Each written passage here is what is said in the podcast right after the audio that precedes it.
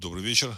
В эфире программа «Русский взгляд» и с вами Владислав Карабанов. Сегодня 25 октября 2022 года, и я вас приветствую в нашем эфире. Событий очень много. Я попробую э, прокомментировать э, самые такие, в общем-то, актуальные и самые горячие. Вот. Но вам, вас тоже прошу писать свои вопросы, комментарии для того, чтобы было проще сориентироваться, потому что, ну, просто, э, просто новости лезут вообще со всех щелей. Значит, ну, там, например, там в Англии появился новый премьер-министр э, Риши Сунак, э, значит, он индус по происхождению, по религии. Э, на самом деле, как бы при всем при том, что ну, новый премьер-министр, на самом деле это не совсем так, это не, это не просто. Вот, это премьер-министр впервые вот ставший индиец стал премьер-министром Великобритании. А, как это будет воспринято вот этими британцами, мне сложно судить. Это вот такая одна новость. Э, значит, другая новость – это событие про так называемую, значит, обсуждение так называемой э, грязной атомной бомбы. Тоже, в общем-то, потрясающие какие-то данные, какая-то потрясающая информация – слив э, сведений развед, разведок э, тоже, тоже готов прокомментировать. Я просто перечисляю вот те вот потрясающие э, события, потрясающие информации. Это пока не события, это пока новости. Или, например, последние кадры с американским э, замечательным президентом Байденом – мы смотрим на него и, в общем, диву даемся. Э, как, как это вообще может быть? Этот человек не может ничем управлять. Тем не менее, он числится президентом США. Выборы в США, они, оказывается, уже начались. Вот, и эти выборы очень активно идут по почте. И, по всей видимости, в результате этих выборов, при том, что большинство населения хочет республиканцев, э, но на выборах, по всей видимости, должны, вот по подсчетам голосов, должны победить э, демократы. Это тоже очень потрясающая новость. И демократы уверенно говорят, что они победят. Хиллари Клинтон уже заявила о том, что э, республиканцам не удастся отнять у них победу. То есть, судя по всему, ребята там очень серьезно подготовились к этому почтовому голосованию. Это все вот, вот, вот, вот новости, вот которые, о которых мы слышим, которые мы видим, которые, в общем, предваряют какие-то грядущие потрясения в мире. Выясняется там, в общем, еще какая-то новость. Выясняется, что значит, кто-то там по телевидению говорил, что там в России мобилизовано было там 420 или 430 тысяч человек. Но как бы пошла информация, что вообще мобилизовали не 400, 230 тысяч человек. Вот, э, да, ну, и как бы мобилизовали. Вот так официальная информация говорит. Но неофициальная утверждает, что мобилизовали 450 тысяч человек. Тоже, в общем, такая опять информация. Не знаю, верить или не верить. А я просто перечисляю. Я не хочу сказать, что я тут что-то утверждаю. Я просто перечисляю вот эти вот новости, а каждая из которых она может э, много изменить вот в этом мире. Каждая из этих новостей. Я думаю, что вы тоже еще там несколько новостей мне напишите, о которых я там не упомянул. Вот. А, ну, с чего начать, мне даже как бы сложно сказать. Ну, давайте начнем с, с этой так называемой грязной бомбы.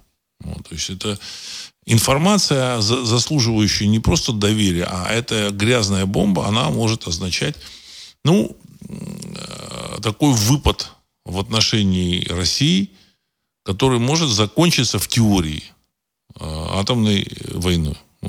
Я не верю, что какая-то ядерная война разразится на планете, но то, что западная сторона достигла вот этого вот как бы края, в этом сомнений нет. В этом сомнений нет все, уже противостояние, конфликтная ситуация с Россией, конфликт э, достиг, в общем-то, вот э, той линии, за которой уже начинается горячий конфликт. Вот. А при всем при том, э, это не очень, не очень плохая информация, хотя вот кажется, вроде все так плохо, вот сейчас уже там атомная, грязная атомная бомба, ядерная бомба будет взорвана. На самом деле это не очень плохая. Почему? Потому что это означает, что э, на Западе, э, у Запада все очень, очень и очень плохо. Вот. Э, с одной стороны, они э, уже готовы вот как бы выйти вот на, на, на этот на это острие бритвы, за которым уже в общем, начнется ядерная, против, ядерная война. С другой стороны, я абсолютно уверен, что они не выйдут на этот уровень, они не переступят. Вот. Они пытаются балансировать, они, в общем, гнут пальцы, но в конечном счете они сейчас, э, я думаю, что сольются. Сольются. А следующая новость тоже такая, она связанная с э, вот, э, повышением градуса противостояния России, с Россией. Это передислокация 101-й американской дивизии, воздушно-десантной дивизии в Румынию. Э, значит, при всем при том, что вот как бы оно звучит так круто, там причем название дивизии «Кричащие орлы», там как-то оно так все, все помпезно, все замечательно. Но, а на самом деле эта дивизия без э, соответствующего, в общем-то, э, без соответствующей поддержки с воздуха, вот, эта дивизия, в принципе, ничего с Россией сделать не сможет.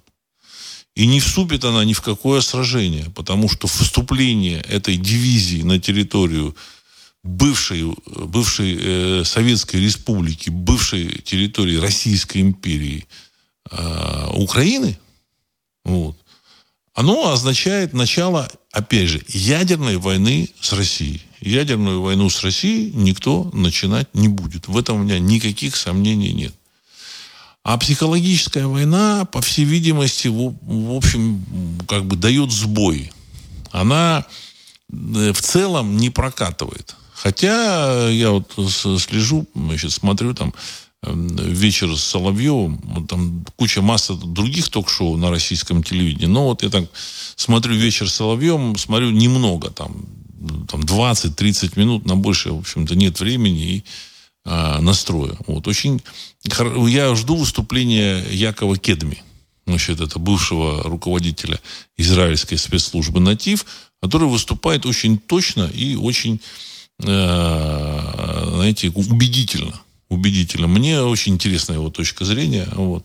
Хотя он, по всей видимости, такой человек с такими авторитарными наклонностями. Вот он, как бы, так сказать, очень любит и уважает Иосифа Джугашвили, поэтому в этом отношении мне он, в общем-то, его политические взгляды мне совершенно, как бы, так сказать, эм, не, не, не, интересны. Ну, не то, что не интересны, мне его политические взгляды ну, как бы не нравятся в этом отношении. Не нравится. Значит, отношение к Сталину, там, к сталинскому периоду Якова Кедми. Вот. Э, но в целом, вот э, на вечере с Соловьем э, происходит, вот мы замечаем вот это вот тоже, тоже повышение градуса вот, в общем-то, конфликта с Соединенными Штатами Америки, нек, некие элементы такого паникерства есть, некие элементы истерии там есть. Вот. Опять же, ну не то чтобы паникерство, истерии, но это люди, которые просто отражают э, некие взгляды, некое восприятие общества. Вот. А с другой стороны, от них ничего не зависит, от их заявлений. Хотя я думаю, что там те люди, которые принимают решения, они используют э, вот, вот эти вот ток-шоу для того, чтобы тестировать настроение общества или зондировать настроение общества. Э, но в целом сейчас тоже понятно, чем отвечать. Чем отвечать. Вот. А отвечать, э, я думаю, что ничем не надо. Оно как идет, так идет. Э, так и идет. Вот. А, это означает, то, что происходит, означает то, что, что Запад исчерпал все возможности давления на Россию. Следующий, любой следующий шаг будет означать обмен ядерными ударами. И кто в результате этого обмена больше пострадает, очень большой, большой вопрос. У меня есть такое ощущение, что Америка может пострадать значительно больше России. Ну, вот я так, мне так кажется. Мне так кажется. Хотя в Кремле как-то так спокойно э, как бы, реагируют. Вот. Я думаю, что даже они, в общем, нерешительны. во многих областях, очень даже нерешительно. Но, тем не менее, мне кажется, что товарищи в Кремле э, имеют в своем арсенале очень серьезное оружие, и в случае вот как бы обмена ядерными ударами э, Россия окажется в более выгодном положении. Хотя нам утверждается, что в ядерной войне э, победителей не будет и так далее и тому подобное. Но если уж, коли она разразится, там все равно значит, э, какой-то баланс по результату, по результату обмена ударами, он, в общем-то, можно его будет просчитать. Вот. Я так не знаю. Мне кажется, что этот баланс будет в пользу России. Ну, мне так кажется. Э, вообще то, что вот мы обсуждаем эту тему, то, что я говорю на эту тему, это вообще, конечно, это говорит о том, что э, мир, в общем, политическая обстановка в мире за, вышла за грани вот какого-то вот э, какого-то вот уровня, в котором этот мир пребывал после Второй мировой войны. Более того, начало Второй мировой войны это не означало, что мир может быть уничтожен, будут нанесены, это, как бы, так сказать, ядерные удары. Хотя в, в процессе этой Второй мировой войны было разрушено несколько государств, огромное количество городов, и погибло огромное количество людей. Но ядерное оружие значительно страшнее и опаснее, и поэтому мир пребывал, в общем, в каком-то таком противостоянии лагерей. Но, тем не менее, угрозы войны, вот такой вот ну, кроме там каких-то моментов, не было. То есть момент это так называемый Карибский кризис, ну и там еще какие-то были там обострения. Сейчас эту, эта угроза войны, она фигурирует э, в медийном поле, фигурирует в общественном обсуждении, и политики, значит, в той или иной степени э, разража, раз, раз, раз, раз, разражаются какими-то угрозами. Вот. А, значит, э, это означает, что вот противостояние достигло уже, вот, так сказать, высочайшего, высочайшего градуса. При том, что я э, напомню, что я раньше говорил, что суть этого противостояния не в том, что вот Америка э, не может терпеть Россию. Суть этого противостояния в том, что в Америке налицо колоссальный политический и финансовый кризис – и, но они пытаются канализировать свои внутренние проблемы, они пытаются канализировать вовне. Решить внутренние свои вопросы с помощью конфликта, где-то отвлечь свое население и значит, какие-то значит, неудачи в области финансов, в области экономики объяснить вот, значит, событиями на Украине. Поэтому с утра до вечера, кстати, этот, э, Э, президент Байден, он говорит о том, что если вот там подорожал, подорожала цена на бензин, то это, в этом виноват президент России. Ну и так далее. Если там у вас поднялись цены на что-то, значит, там безработица, еще что-то, опять виновата Россия в этом. Это как раз пример того, что товарищи пытаются, я их называю товарищами, потому что на самом деле в Америке наступает такая эпоха, когда к власти пришли э, ну, полукоммунисты, при всем при том, или вот эти коммунистические бесы переместились из, из России, они куда-то туда. И поэтому вот эти товарищи, они используют уже в общем, методологию, риторику, которую использовали большевички в России. Кстати, вот на той же самой территории Украины, там то же самое вот это вот а, тотальная мобилизация, жесткие такие заградотряды, вот, значит, а, террор, вот, значит, против там населения, против каких-то людей, которые там э, пытаются сотрудничать России или там симпатизируют России, это тоже все, так сказать, такие элементы большевизма. То есть вот там, на территории Украины, добивается большевизм. Остатки большевизма, которые, в общем, сохранились вот с, этой, вот, с этого Советского Союза. Значит, сама территория Украины, сама Украина появилась в результате Брестского договора – когда большевики, пришедшие к власти в России, захватившие власть в России, не пришли, они захватили власть с помощью немцев, вот, немецкие агенты, большевики, немецкие агенты, подписали так называемый Брестский договор, по которому уступили э, Украину Германии. Вот. И таким образом появилась вот эта вот а, республика и вот эта территория вот в этих границах. Потому что, ну, понятно, что эти границы никакого отношения никакой Украине не имеют. Это, в общем-то, э, исконно русские территории, древние русские территории, на которых проходил этногенез русского народа. Вот.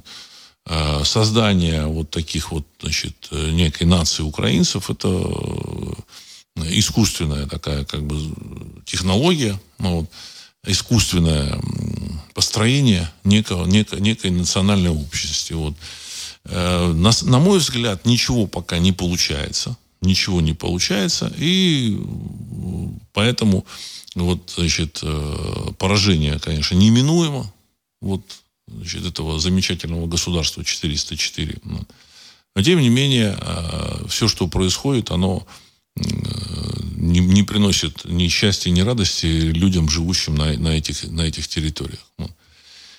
Э, два слова хотел бы вот так немножко отвлечься. Хотел бы сказать о том, что разблокировала YouTube канал «Русский взгляд» на удивление. То есть я подал апелляцию. Э, ну, там можно написать такой, значит, существует такой раздел, в котором можно написать какую-то апелляцию на, на блокировку, значит, э, видео и канала.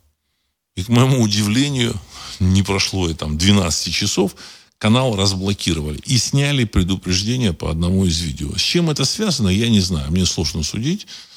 Вот. Ну, на, на, насколько долго, я не, не совсем понимаю. Вот. Э, мне кажется, что что-то в мире меняется. То есть вот этот э, переход достижения вот этого вот острия лезвия бритвы, вот, понимаете, когда вот перешагнул, вот э, балансирование на лезвии бритвы, оно, я так полагаю, уже убедило западную, западный истеблишмент – что это может закончиться очень плохо. И поэтому я думаю, что они, они ищут способ отступить, не ударив э, в грязь лицом. Появление этого Риши Сунака, премьер-министра Великобритании, индийского происхождения, индуса по национальности, это вот как раз вот из этой серии. Значит, тот же самый Риши Сунак на второй день после своего там назначения, избрания, признания, я не знаю, как там вообще считается, Потому что ну, в реальности его там население Англии никак не, не избирает. Значит, э, как там происходит значит, в этой абсолютной монархии вот, под названием Великобритания, мне там сложно судить. Но они рассказывают, что там, велико... там очень демократическая страна. На мой взгляд, там э, абсолютная монархия, де юре и де факто. Вот, главным там является монарх. Вот. Карл III, бывший, бывший принц Чарльз. Вот. И я так полагаю, что после того, как значит, королева умерла, последняя на, на, назначенная королевой премьер-министр, вот это вот э, Ли Страс, она, э, ну, как бы, так сказать, э, под, значит, ее поддержали вот какой-то такой, ну, приемлемый срок, там полтора месяца, значит, там похороны завершили, потом прошло какое-то, какое-то время после похорон, там 40 дней после смерти королевы, ее тоже, в общем, убрали. И назначили, так сказать, человека, которого уже, премьер-министра, которого назначил уже новый король Карл. Вот так это выглядит. Вот. То есть никакой демократии там и не пахнет, хотя они там обсуждают, что там э, консервативная партия что-то там решала, что-то там, в общем-то, придумала. Листрас там подала в отставку, потому что она не справилась. Чушь собачья. Чушь собачья. Просто пришел новый король, который сказал, так, здесь теперь будут мои люди. И все, значит, и тут же перетасовал колоду. Там еще значит, перетасовка, я думаю, что там э, в этом Букингемском дворце, где он там, в общем-то, находится. И я думаю, что еще какие-то потрясения там в Англии будут. Вот. На второй день после, после назначения Риши Сунак сказал, что э, ситуацию на Украине пора заканчивать мирными переговорами. Вот, значит, это такое серьезное заявление достаточно. Вот. И вообще смена э, персонажей в Великобритании означает, что Э, и новый персонаж, он заявил о, там, о мирных переговорах, это означает, что на Западе поняли, что дальнейшее противостояние с Россией, оно будет означать, что они полностью проиграют. Вот. Кстати, я хочу обратить внимание, ну, просто сказать, рассказать о том, что колоссальное количество троллей с территории 404, просто безумное количество троллей, вот, Но, опять же, вот, и людям, значит, на, на, не только на, там, значит, на э, форуме, э, в комментариях на, на Ютубе там, или на форуме Ариру, а вы просто не видите эти, э, значит, э, посты этих троллей, они, понятное дело, там не пропускаются. Вот. И, ну, допустим, на, там, там, на ленте.ру или на русской весне эти посты пропускаются, вот их много. И люди думают, что да, смотрите, как, смотрите, какая волна тут вот такого противостояния России. Посмотрите, какая волна противостояния России. Вот огромное количество людей тут пишет. Вот. На самом деле там э, на территории 404 и не только там, я думаю, что эти тролли сидят и, и в России сидят, и значит, на Западе сидят. Просто они знают язык, там еще в каких-то странах, где есть русскоязычная публика, из которой можно набрать этих, в общем-то, исполнителей. И они, задача их наняли, задача их писать всякие гадости. В реальности их там 10-15 тысяч. Я хочу сказать, что по своему опыту я знаю, если вот, э, значит, э, вот видео, я просто, мы проверяли, я считал. Если видео набирает, там, не знаю, там 20 тысяч просмотров, вот, ну, на 20 тысяч просмотров 200 постов. Примерно 1%. 1%. И это очень хорошо. Это какая-то такая тема, которая задевает людей. Обычно человек э, прослушал, посмотрел и ничего не пишет. Ну, ну так уж устроены наш человек и на Западе. Ну, в общем, есть, конечно, темы такие совсем вот очень острые. Ну, там, может быть, чуть-чуть побольше. И вот в этой ситуации, когда вот тролли приходят, их там, в общем, там на, наняли там, там 10, 20, 30 тысяч, но их посты, у них там значит, задача там 100 постов в день. Они за каждый пост получают там, не знаю, там 10 центов, может быть 20 центов. Я не знаю сколько, может доллар они получают. И у них задача вот написать кучу вот всяких вот этих постов. И, и кажется, что их огромное количество. Их огромное количество. Если среди обычных вот граждан э, только один из ста, один из там двухсот что-то пишет, а то и меньше, то этих товарищей, наоборот, каждый пишет раз в сто раз больше, чем, чем любой человек. И плюс, в общем-то, они, у них главная задача писать. И поэтому там 20-30 тысяч человек, они могут заполнить весь русскоязычный интернет. И на них, на этих троллей деньги совершенно сказать, э, тратят не, не жалеючи. И даже когда на территории 404 вырубали свет, там количество троллей сокращалось, но тем не менее они все равно были. Это означает о том, что то, что они набраны со, со стран, которые там и не живут на этой территории 404, там они могут там из разных дол и весей, там, включая там замечательную страну Чили. Главное, чтобы они, в общем, знали русский язык, понимали и, ну, и писали то что, то, что нужно. Все. Ну, это так вот, небольшой такой дополнительный комментарий. Вот. А сейчас я зачитаю ваши, ваши посты.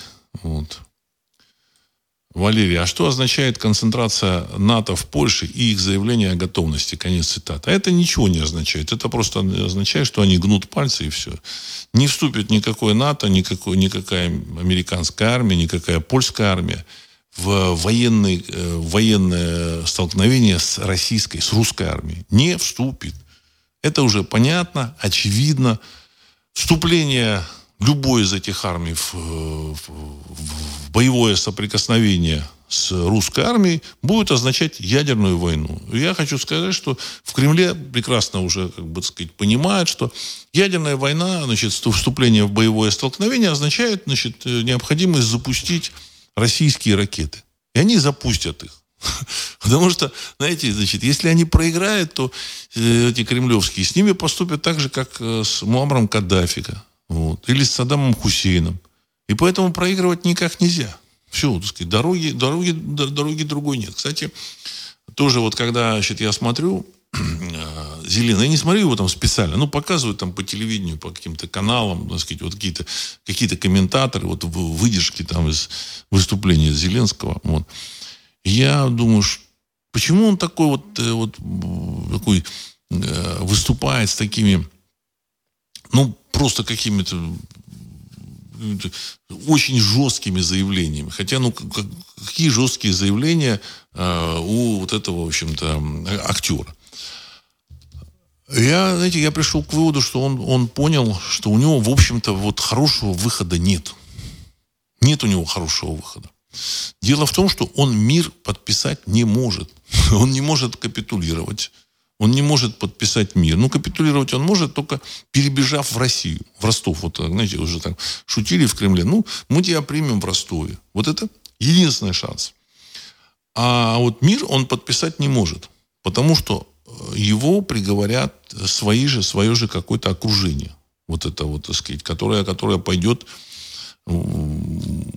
в общем, под раздачу в случае подписания мира с Россией, это значит выполнение, де-факто это капитуляция, это выполнение условий Российской Федерации о демилитаризации и денацификации. Значит, соответственно, с этими ребятами будут как-то разбираться. И эти ребята, они, естественно, в общем, попробуют э, отомстить этому господину Зеленскому. Э, капитуляция вот полная с, переби... с, тем, что он перебежит в Россию, она возможна но вряд ли ему дадут перебежать. Поэтому он уже, в общем-то, заложник. Он это понял, что ввязался в эту игру. Он там как бы вроде как актер озвучивает, но на самом деле выхода у него хорошего нет. В этой жизни у него выхода нет. Никто его не отправит никуда доживать свои дни. Никто. Понимаете? Ну, потому что уже все. Он навертел столько, он там, ну, ему говорили, что вот скажи это, и все. Он говорил. А делали это, конечно, понятно, э, кураторы из США и Великобритании, из других западных стран. Э, они делали. Но отвечать будет за это он. И выхода вот из этой ситуации у него нет. А, значит, по поводу вот этих войск в Польше еще раз хочу сказать, что никто не сунется против России. Все. Понимаете? Это, это четко, ясно и понятно. Чем больше они там гнут пальцы, изображают э, вот какую-то там готовность там, в общем-то, э, э, вступить в эту в битву, тем э, больше э, мы понимаем, что это означает их э, то, что они дошли до крайней черты, и у них больше нет инструментов воздействовать на Россию. Дальше ну, нужно пытаться вырулить из этой ситуации. Если Россия разгромит э, армию территории 404, в этом случае э, это, значит, американцам придется уйти с европейского континента и в, в общем и целом признать свое военное поражение.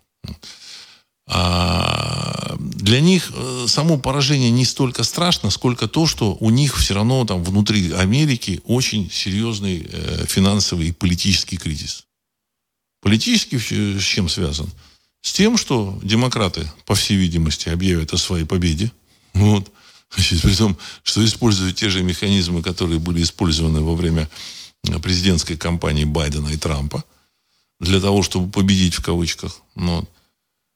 А дальше, я так полагаю, что американцы, в общем, терпеть этого все не захотят. Терпеть этого все не захотят. И там закрутится карусель такая, что понятное дело, что им не, не, до, не до Украины. Не до Украины. Я вообще думаю, что они пытались вы, вызвать Россию на какие-то действия, чтобы вот в результате этих действий или угроз, на какие-то угрозы, объявить военное положение и отменить выборы. Но Россия, на мой взгляд, в общем, правильно ведет себя, она не поддается. Это тяжело. Это тяжело. Вот. Что-то там э, не отвечать, э, чем-то отмалчиваться. Вот. Но, тем не менее, я думаю, дождаться этого замечательного дня 8 ноября нужно и необходимо. Чтобы американские, американские кланы, верхушка сама между собой разобралась, э, кто там может, кто имеет право управлять Америкой. Они там будут разбираться очень долго. Очень долго. И вообще, что из этого, из этих разборок выйдет, мы вообще не знаем. Одному Богу известно. Так. Алекс, как-то было сообщение, что американцы якобы по ошибке отгрузили через четыре тактических заряда, и они уже на территории У. А какова их дальнейшая судьба? Ведь ружье, которое висит на стене, рано или поздно выстрелит. Конец цитаты. Э, я думаю, что это ерунда. По ошибке ничего они отгрузить не могли. Никакие тактические заряды. Э, отгрузка, отгрузка тактических зарядов на территорию 404, вручение этих зарядов э, армии территории 404 будет означать начало полном, полноценной, полномасштабной войны, ядерной войны с Россией. Еще, я еще раз подчеркну, что эта ядерная война с Россией, она будет, э, приведет Америку европейские страны к поражению. Вот как оно ни странно звучит с моей, от меня, но а это, эта война будет означать поражение американцев и, и, и стран НАТО. Почему? Потому что с точки зрения сказать, средств доставки и средств противоракетной обороны а у них э, эта система противоракетной обороны хуже, чем у России, значительно. И средства доставки, которые есть у России, значительно лучше превосходят значит, американские и европейские, ну, примерно на, на голову, на, может, на, два, на две головы. Наличие хаймерсов и всей, всей этой штуки, э, значит, это все, это все совершенно из другой серии. Из другой серии. Там есть высокоточные снаряды, это, значит, которые летят в сторону России, но у России есть в 10 или, может, 100 раз этих больше высокоточных снарядов, с помощью которых была уничтожена вся военная инфраструктура э, территории 404. То есть на территории 404 ничего не производится. Ну, там ремонтировалось что-то. Более того, российские генералы э, значит, сохранили вот эти мосты через Днепр для того, чтобы подвозили значит, технику и живую силу для того, чтобы ее перемалывать. Я и раньше об этом говорил. И на, на сегодняшний день вот сведения о погибших значит, военнослужащих территории 404, значит, есть данные о 200 тысячах или более 200 тысячах погибших. Какие-то данные появились о, о 380 тысячах погибших. Я не берусь комментировать ни ту, ни другую цифру, но это, эти цифры дали американцы. Американцы. Это американская аналитика их аналитических агентств. 200 тысяч и 380 тысяч. 380 э, звучит, может быть, немножко так избыточно, но 200 тысяч, я думаю, что оно близка к, к реальности. Близка к реальности. Вот. Техники перемолота вообще безумное количество. Безумное количество. Вот. И на сегодняшний день, в общем, совершенно очевидно, что там, конечно, можно еще воевать, еще от Запада можно подтянуть какую-то технику, но этой техники, техникой уже воевать некому, ну, потому что набрать-то людей можно живую силу, но на самом деле они не, не владеют способами там, управления танка, танками Абрам, самолетами фантом, фантомами. И я думаю, что американцы не дадут свои фантомы именно потому, что Э, в процессе вот этих там, боестолкновений с, фантон, с, фан, с фантомами, они будут сбиты российским ПВО. Танки, там, что Леопард, что э, там, французский Леклерк, что там американские Абрамсы, они, в принципе, также уязвимы от там, всяких фаготов, корнетов и, других, и другой вот, э, противотанковой техники. Вот. Не знаю, как насчет джавелинов, но у России есть, в общем, вполне полноценная, эффективная противотанковая техника.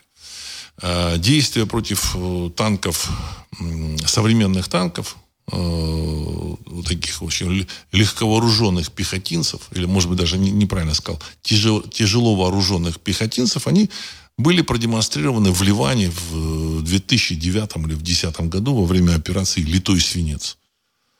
Когда израильская армия зашла в Ливан, вот эти пехотинцы из Хизбаллы на мотоциклах – Значит, там у них э, стояли противотанковые управляемые ракетные установки, и они подбили около 150 танков.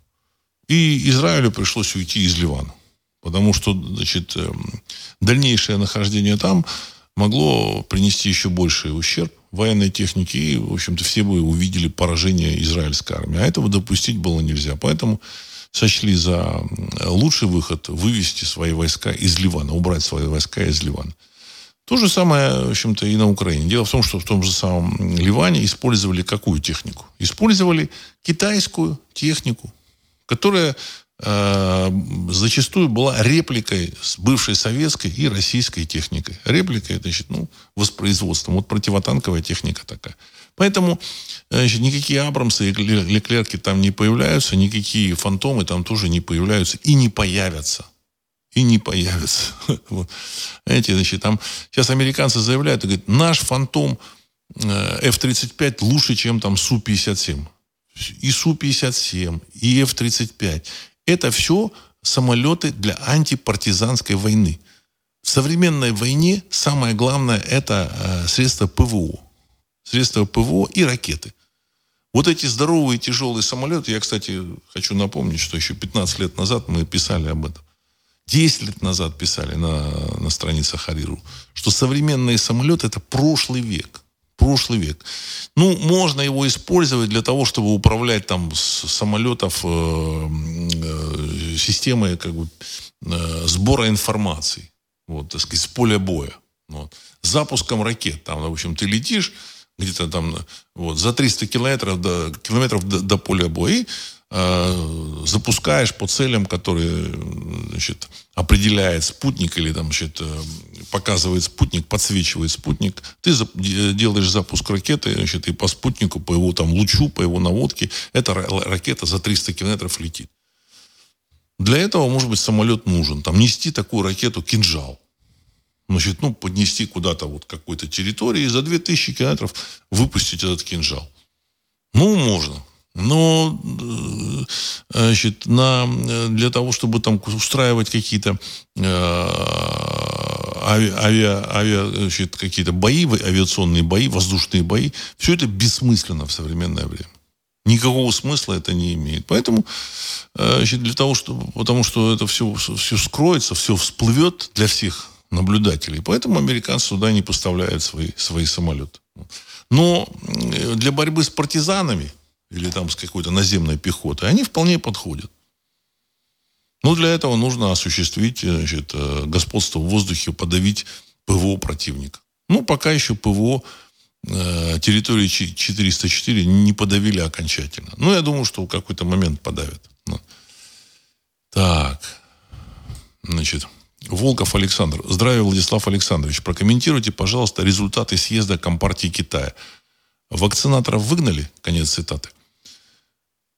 Ну, тоже вот начал выпуск и э, выпустил из головы значит, окончание съезда Компартии Китая. Замеч... Замечательное окончание вот, съезда, вообще сам съезд замечательный. Значит, у них там была система, когда э, первый генсек э, Компартии Китая, э, руководитель Китая остается на своем посту два срока. То есть 10 лет. Два срока по 5 лет. И, но Си Цзиньпинь еще там пару лет назад решил отказаться, там даже 4 года назад, в 2018 году, они там поменяли какие-то там правила, какие-то там конституции, уставы. И в 2022 году он обеспечил себя значит, третьим сроком. Тем самым а, выкин, выбросив там, в помойку все эти правила, которые были написаны еще там, в 80-е годы. И в конце съезда он значит, э, демонстративно значит, вывели э, с, с такого с прези, из, прези, из президиума э, бывшего первого ну, генсека Ху Цзиньтао и руководителя Китая, который 10 лет был с 2002 по 2012 год руководителем Китая, который сидел по левую руку Си Цзиньпиня, его, в общем, демонстративно вывели оттуда. Ну, он как бы его не переизбрали в какие-то руководящие органы.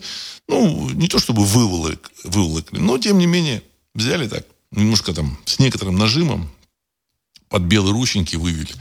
Тем самым э, Си, Си Цзиньпинь показал, э, кто в доме хозяин. А по поводу вот этих вот укализаторов, я не знаю, э, к какой группе он, к какой группировке он относится, я не знаю. Мы посмотрим дальше, что там будет происходить. Мы посмотрим. Вот. Важно, что Си Цзиньпинь, он, в общем-то, Э, подписал какие-то э, договоренности с Россией или принял какие-то договоренности с Россией, взял на себя какие-то обязательства. И важно, что этот человек остался у власти в Китае. Вот это очень важно. А вот какую-то вот против, противостоящую ему группировку убрали из руководства Китая. Во что это выльется, мы не знаем. Но мне кажется, что в Китае что-то поменяется что-то поменяется. Вот. Возможно, это будет означать более жесткую конфронтацию Китая с Западом. А для более жесткой конфронтации, ну, нужно, вот, так сказать, убрать вот этих вот товарищей, вот, которые, которые там играли, там сидели на двух стульях. Вот. А, в целом, в целом, то, что произошло на съезде а, в, Китае, означает значит, э, переход Китая в такую в жесткую конфронтационную фазу с Соединенными Штатами Америки. Более того, вот согласно какой-то вот такой, э, согласно слухам, слухам, китайцы не могут вытащить свои деньги, которые у них в Соединенных Штатах Америки. То есть та же самая история, что из России, вот, значит, они не могут получить э, свои деньги. Пока это еще не придается огласке, вот, все втихаря, то есть, видимо, рассчитывают они вытащить свои деньги, но, по всей видимости, это сделать им американцы не дают. Не дают. Э, как оно дальше будет, мы посмотрим. Мы посмотрим. Вот. В любом случае, это означает удар по гегемонии США. Опять же, гегемония, она значит, подточена не, не потому, что вот как бы, так сказать, как-то вот, вот э, противники стали сильнее, только из-за этого. Да, действительно, и Китай стал сильнее, и Россия стала сильнее. А в первую очередь потому, что Америка, Америка стала слабее. Развеян миф о демократическом э, правлении в, в, в этом замечательном государстве. Сейчас вот выборы 8 э, ноября, я думаю, что там нам продемонстрируют вообще, значит, и расставят все точки над «и». Вот, я почти уверен. Вот. Так, Вальтер Аваков, Москва. Владислав, здравия. Как вы прокомментируете сегодняшний парадокс на британском телевидении, когда в новостном репортаже показали, что новый премьер выходит с Даунинг-стрит с красной папочкой, а пройдя мимо автомобиля, у него в руках оказывается зеленая папка. Ну, зачем-то это нужно было. Красная папочка – это какое-то военное противостояние, сигнал такой.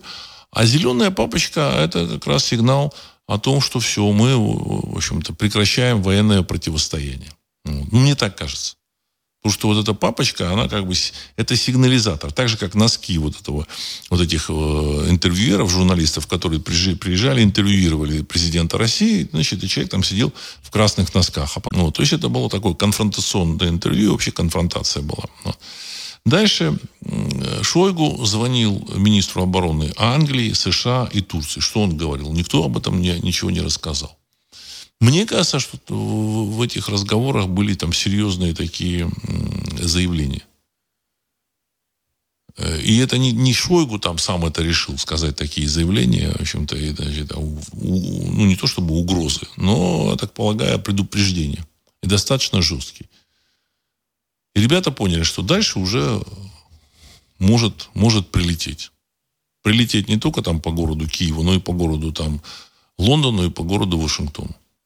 При том, что из Вашингтона по Москве оно не долетит. А вот из э, подводной лодки, которая находится в 200 километрах от Вашингтона э, в Атлантическом океане, долетит. Понимаете? Вот. Поэтому зеленая папочка. А, Роман 2. Я все же думаю, что главной причиной перемен является поумнение русского народа. Подавляющее большинство русских не будет слушать приказы из Кремля. Никто не пойдет, например, сдаваться, если прикажут наверху. Конец цитаты. Я думаю, что вы совершенно правы. И в этом поумнении много факторов сыграло свою роль. Ну, во-первых, в 90-е годы – в 2000-е годы многие люди научились, в общем-то, заниматься своей, там, своим бизнесом, коммерцией или там на работе, значит, они многому чему научились. Многие люди поехали за границу и вернулись в Россию. Многие люди были там, научились там. Вот, значит, в Россию полноценно в, вошла в мировую технологическую сказать, среду. То есть в России уже умеют там, ну, худо-бедно строить дороги те дороги, которые строили там 20 лет назад, и те дороги, которые строят сейчас, это э, имеют они очень большую разницу, это, разницу, это две большие разницы. В России умеют создавать массу там, продукции достаточно качественной, начиная там от бетонных каких-то там плит, отливок, там водоводов, еще чего-то, так сказать, и заканчивая там э, высокотехнологичной продукцией, там чипов, там сапфировых экранов для айфо, айфонов я, я, я, я там всего не, не могу перечислить, потому что я просто не знаю. Но на самом деле Россия продает очень много чего. В общем-то, русские предприниматели там, на Западе, едут туда, там создают производство и продают очень много. Люди научились это делать. А, ну и русский человек, в общем-то, тоже как получил доступ с помощью интернета к э, самой такой свежей информации получил информацию, информацию о прошлом, настоящем. Вот. И люди, в общем, сказать, осознали себя вот, как народом, есть, если там в 89 году, кажется, был опрос по поводу там, того, кто, кем вы себя считаете, 75% русских написали, что они советскими людьми считают себя. Сейчас, я думаю, что такие остались, конечно, но я думаю, что их уже не 75, а, а их там не в несколько раз меньше. Это тоже такой важный момент. Это тоже такой важный момент. А, а количество, это, так сказать, в количестве, сначала в количественном отношении люди там поняли об больше, больше, больше, больше, больше людей, а потом это количество переходит в качество. И в том же самом Кремле они вынуждены э, двигаться в том направлении значит, и отвечать на запросы на, э, собственного населения. Если там 10 лет назад можно было послать куда подальше, то сейчас они, в общем, вынуждены для того, чтобы э, сохранять свои, свои позиции в политическом пространстве, они вынуждены действовать по запросам населения России. А население России это люди, которые либо русские, либо народы комплементарные русским. И люди комплементарные русским. Есть, конечно, те, которые не любят, но это, значит, русских, э, русофобы есть, конечно, так сказать, но их они были в Москве, они сейчас, я думаю, что есть в Москве, в Питере. Там, вот, ну, численность их относительно населения России, она очень невысока. Очень невысока. Поэтому, в общем, 80% населения России поддерживает эту специальную э, военную операцию. И, в общем, готовы потерпеть. Тоже важный момент. И высказывают свое возмущение значит, э, относительно, там, допустим, каких-то ошибок, которые допускает Кремль. Вот, в частности, вот, в отношении мобилизации. Ну, я хочу сказать, что к удивлению, к удивлению, Кремль услышал, услышал если ты людям, я так понял, что там начали выплачивать вот эти там 195 тысяч рублей, которые пообещали, это же тоже не, не от хорошей жизни. Наверное, хотели бы там поменьше заплатить, но потом они решили, что это будет заплатить поменьше, обойдется слишком дорого. Намного дешевле, так сказать, отдать им вот эти вот, так сказать, серьезные деньги. И когда люди начали получать деньги, потянулись военкоматы, потянулись добровольцы. Добровольцы потянулись. Вот пошли. И поэтому отсюда вот эта численность 450 э, тысяч мобилизованных. Я думаю, что это вместе с добровольцами, в общем, со всеми людьми, которые хотят принять участие в этой операции. Все. Понимаете, это означает, что мир поменялся.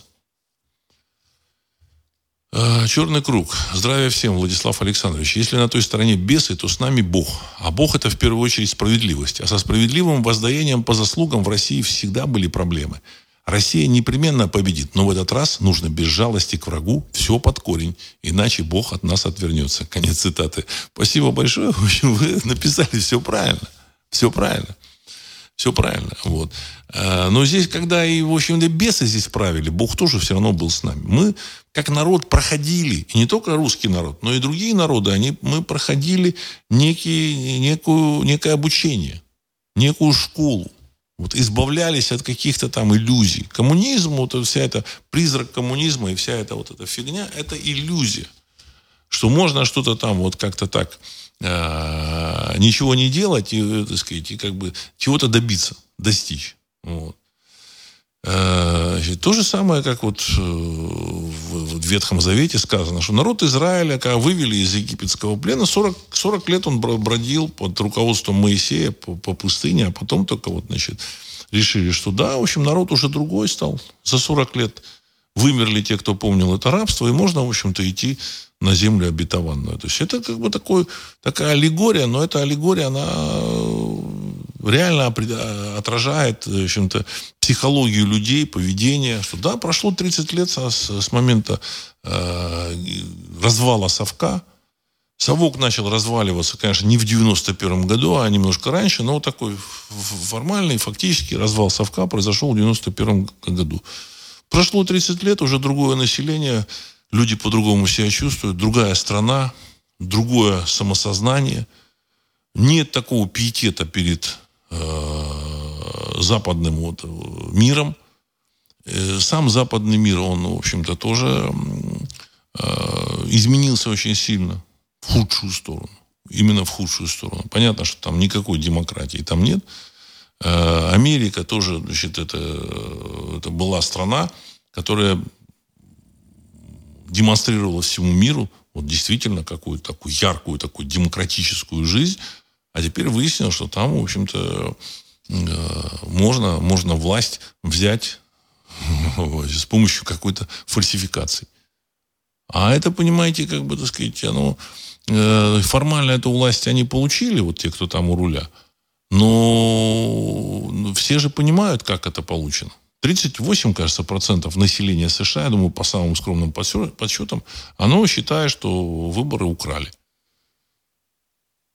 Я думаю, да я думаю, что вся элита все это понимает. Вот. А если обычный человек там что-то не понимает, то, скорее всего, он этим, этим не интересуется. Вот. Но самое главное, что считает элита. А когда происходит вот такая фальсификация, это означает, что государство как такового уже там не будет. Понимаете?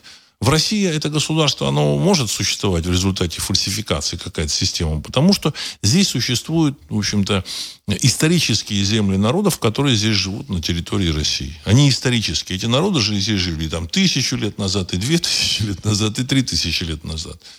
И поэтому вот эта власть, это надстройка. Надстройка.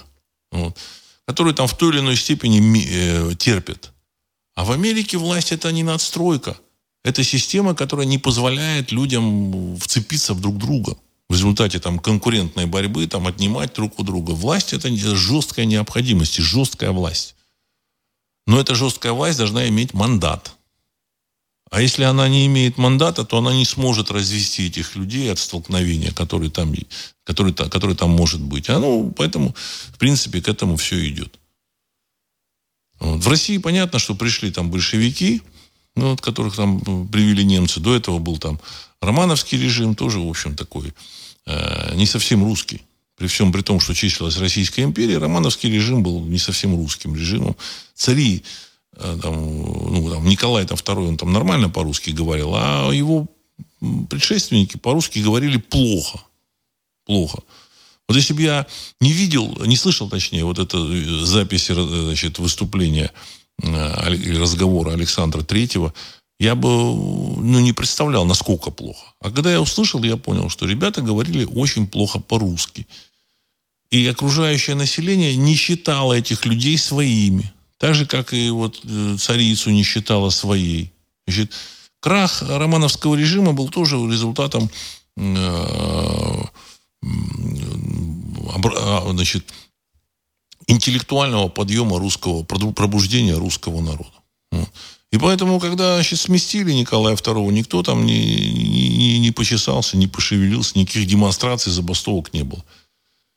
И все эти монархисты рассосались, там были какие-то численности, ну вот он монархист. На самом деле, в общем-то, белое движение, оно было своей, по своей сути, так сказать, не монархическим. Ну, они, в общем-то, стремились, э, они воевали за единую неделимую Россию. Ну, Понятно, что когда в общем, против них э, весь мир, в результате, я думаю, что Антанта была тоже против белого движения. Понятно, что выиграть практически невозможно. Они потерпели, белое движение потерпело поражение. Сейчас то, что происходит на территории 404, это происходит э, мобилизация белого движения России против остатков большевизма которые значит, сохранились и укрепились на территории 404. Нужно понимать это именно так. И когда вот эти люди там что-то пишут про демократию, еще что всякие тролли, они просто э, отрабатывают свои, там, сказать, там, 5 копеек.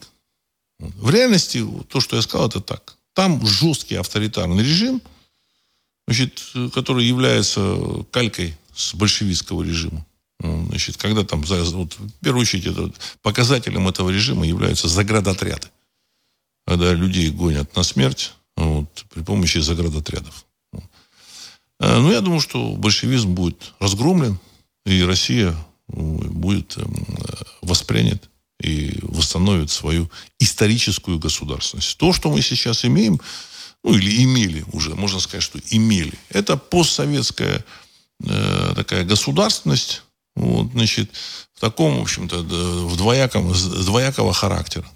С одной стороны, в общем-то, а, значит, воспоминания о Советском Союзе, о Второй мировой войне, которая закончилась уже там 77 лет назад, о каких-то еще там делах. А с другой стороны, понятно, что, в общем-то, идет восстановление э, исторической э, России. Хочет кто-то или не хочет, это делать придется. Понимаете? Придется. Вот так уже, вот, вот, э, вот так оно встало. Оно по-другому и не могло встать. Вот так уже звезды стоят и все, так сказать. Они стоят уже давным-давно. В России должна быть Россия. Все. Так, еще зачитаю ваши вопросы. А, сейчас, секундочку. Алекс. С 25 октября по 8 ноября коридор затмений. По конфигурации сродни затмению на момент Карибского кризиса. Конец цитаты. Ну, опять же, я еще раз подчеркну. Никакой ядерной войны с американцами не будет. Никакой. Ну, опять же, всяко может быть. Может какой-нибудь, так сказать, человек там нажать кнопку или еще что-то произойти. Но американцы категорически не хотят этой войны. Европейцы тоже. Они и не хотят, и не готовы к этой войне. Вот. Ну, России тоже нельзя сказать, чтобы она была бы готова. Ну, вот. Но она в большей степени подготовлена к этой войне. Первую очередь потому, что у России есть э, средства э, противовоздушной, противоракетной обороны, которые превосходят американские на, на голову, может, на две головы. И во вторую очередь у России есть средства поражения, достижения территории, так сказать, цели на территории Соединенных Штатов Америки, которые не может остановить ни одно противоракетная, ни одна противоракетная система США. К 2015 году, 16 17 американцы собирались выстроить противоракетную оборону, которая в теории должна была остановить российские ракеты значит, и фактически обнулить российский ядерный потенциал. Но у них это не получилось с технической точки зрения. Дело в том, что Россия э, создала э, средства доставки с маневрирующими вот этими головками. Помните, да, мы показывали? Запущена там, э, там ракета там, из там, района Баренцева моря на, на, на этот полигон Кура с маневрирующей боеголовкой. А что такое маневрирующая боеголовка? Это значит, что эту боеголовку не сможет сбить противоракет. Противоракета э, э, рассчитывается на Земле, ее полет, ее там баллистика рассчитывается на Земле, исходя из баллистики вот этой летящей э, баллистической ракеты. Но если эта летящая ракета маневрирует, баллистику не рассчитать. Она маневрирует не на там, там 2-3 километра там, в, в космосе, а там, наверное, десятки километров. Поэтому, в общем-то, э, попасть в нее невозможно. Самое, что интересно, у американцев таких ракет нет. Вот кто-то думает, ну как, как это? Значит, великая американская технологическая империя, и вот она не имеет таких ракет. Не имеет. Не имеет. Поэтому они как бы так радовались, когда там Маск запустил свой космический корабль, э, с помощью которого можно там отправить космонавтов э, на МКС. Но это, в общем-то, максимум, что они могут. А, значит, груз, который там выводит на орбиту российские корабли, он, э, как бы сказать, рекордный. Только российские корабли могут этот груз вывести. А, значит, орбита, на которой российское, российский противо, противоспутниковый там, э, российское противоспутниковое оружие может сбить э, там, спутник 550 километров. Значит, на этой, на этой высоте могут сбить э, спутник, соответственно, и баллистическую ракету, и боеголовку. Плюс еще против э, крылатых ракет существуют средства а, вот этой вот, я говорил, что а, средства радиоэлектронной борьбы, использующие а, значит, а, технику, ну, как вот высказался президент Российской Федерации, на иных физических принципах. Это же не просто так сказано. Это не сказано для них. Не, не для нас, а для них. Ребята, у нас есть оружие, на иных физических принципах. Этим оружием выводили из строя там самолеты уже выводили, вертолеты выводили из строя, сбивали эти ракеты в Сирии. Все. Поэтому это против... Я, пони... я понимаю, что вот этим, так сказать, товарищам в Кремле, им, конечно, страшно, там еще окружение, там, семьи там на Западе. Вот. Ну, страшно, все это страшно. Но, тем не менее, у них есть преимущество. Есть преимущество. Вот. А есть преимущество, значит, говорит, что победы в, ядерной, в ядерном конфликте так сказать, ни, ни у кого не будет. Будет. Будет. Будет. Так, сейчас еще ваш вопрос задам. А, зачитаю. Петрович, около 30 видных конгрессменов-демократов призвали Байдена к прямым переговорам с Путиным. Впервые члены собственной партии Джо Байдена подтолкнули его к изменению подхода к Украине, сообщает Вашингтон-Пост. Конец цитаты. Ну, молодцы, конечно, но мне кажется, немножко поздновато уже. Поздновато. К сожалению, к сожалению, а, вопрос э, с, вот с этой спецоперацией, он уже, он, его невозможно решить никак иначе, кроме как выхода на западную границу территории 404. Невозможно. Все стороны так жестко поставлены в такие рамки, что если они не, не, не, не завершат вот со своей стороны вот свою победную вот кампанию победой, это будет воспринято как поражение. То есть никаких переговоров быть не может. Не может. И теперь то, что они там предлагают, заявляют, это ни о чем. Понимаете, это, так сказать, все для бедных. все для бедных. Понятно, что как только значит, в США начнутся выборы, когда через неделю там обозначится, кстати, сложный, обозначится сложный вопрос, кто там, в общем, победил, не победил, в общем, так сказать, все это начнет раскручиваться. Вот в это время все можно начинать, завершать, точнее, вот всю эту спецоперацию. Э, Ануфриев пишет, технически просто наложили хромаки красную подложку на зеленую папку. Конец цитаты. Но это по поводу вот этого э, Реши Сунака с красной папкой, потом зеленой папкой. Я думаю, что нет. Просто сняли, так сказать, с одной точки, с одной и той же той самой точки сняли, так сказать, два прохода. Вот и все. Но это было, я думаю, что специально. Я думаю, что специально. Валерий, после звонка Шойгу главы НАТО собирались и объявили, что грязная бомба – это провокация России, и, они, и на нее они готовы ответить по полной. Они могут заявлять все, что угодно. Вы обратите внимание, вся вот эта военная операция Запада, она сводится к тому, что поставляют какое-то, так сказать, оружие, говорят, что старое, но я думаю, что они поставляют оружие, которое могут. Потому что бессмысленно поставлять даже этот, так сказать, танк «Леопард», если там будет подбит, он даже не сможет, там, там экипажа нет. Значит, нужно отправлять экипаж там из, э, из, из Германии, там, где он еще на вооружении, там, из Австрии, из, из там, в Польше, я не знаю, есть на вооружении, нет, там, из Испании, кажется, там, в нескольких странах эти танки Леопарды на вооружении, или Абрамс. Нужно отправлять экипаж.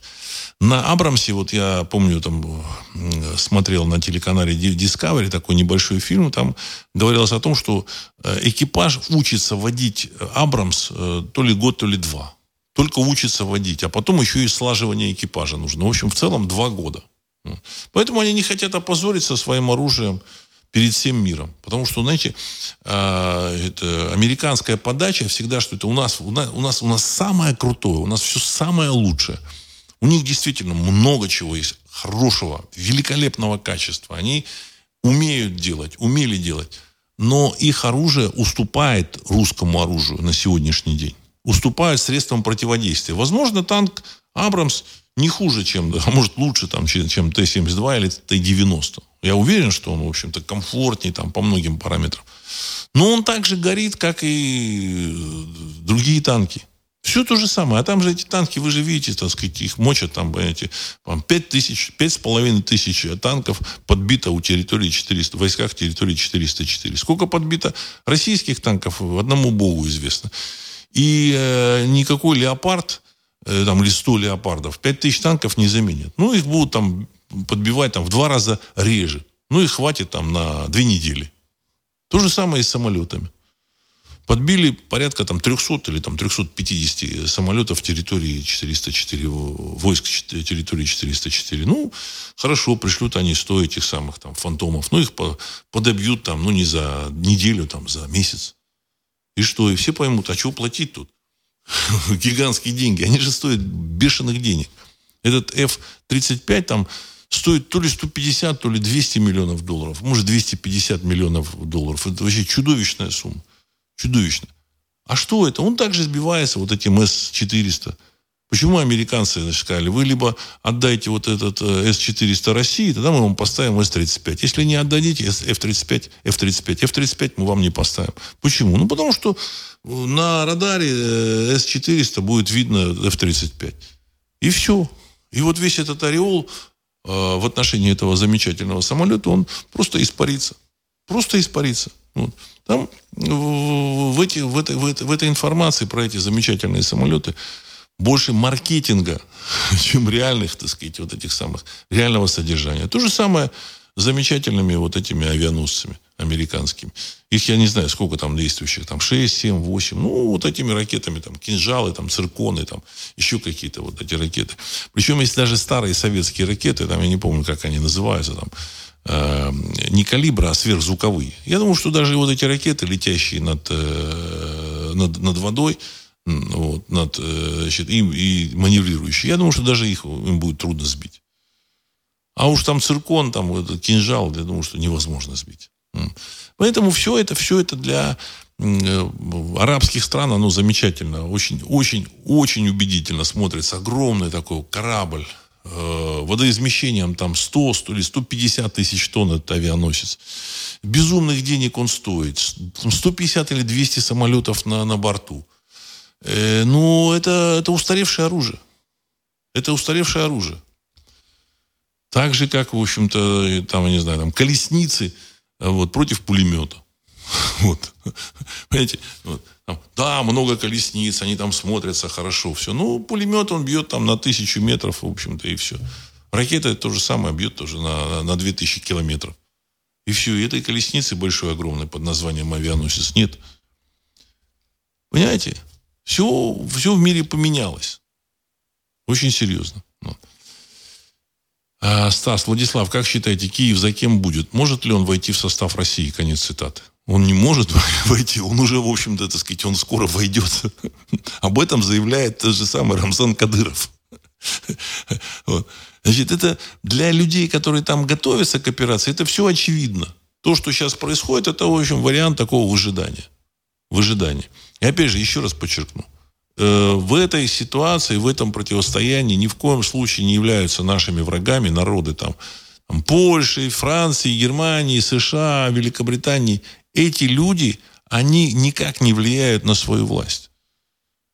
Им это вот противостояние, конфликт вообще не нужен. Так же, как и люди, которые живут на территории там 404. Им тоже, в общем, совершенно это не нужно.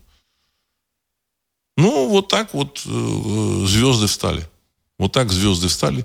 И этот мир поменяется руками вот тех людей, которые, так сказать, у власти по обе, обе стороны баррикад. Они вынуждены это делать.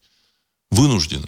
Ну, а, ну то, что там заявление, заявление о том, что, значит, хотят там передать э, замороженные деньги российские на восстановление территории 404, это тоже от безысходности от безысходности. Я думаю, что они как бы и деньги отдадут, и еще и какие-то приплатят России. Вот. И в России много чего поменяется.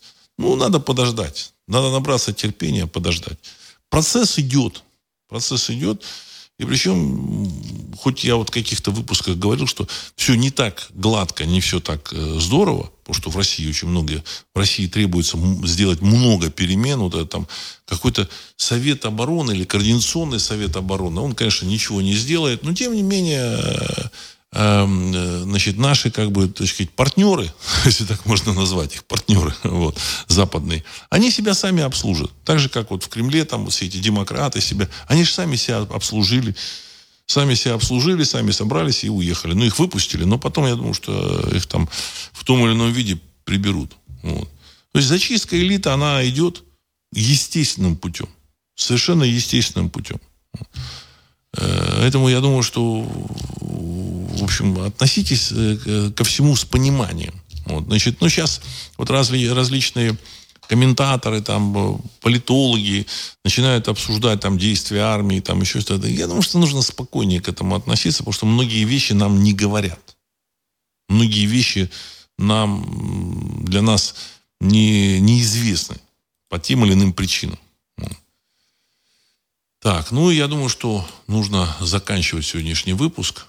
Э, с вами был Владислав Карабанов, программа «Русский взгляд».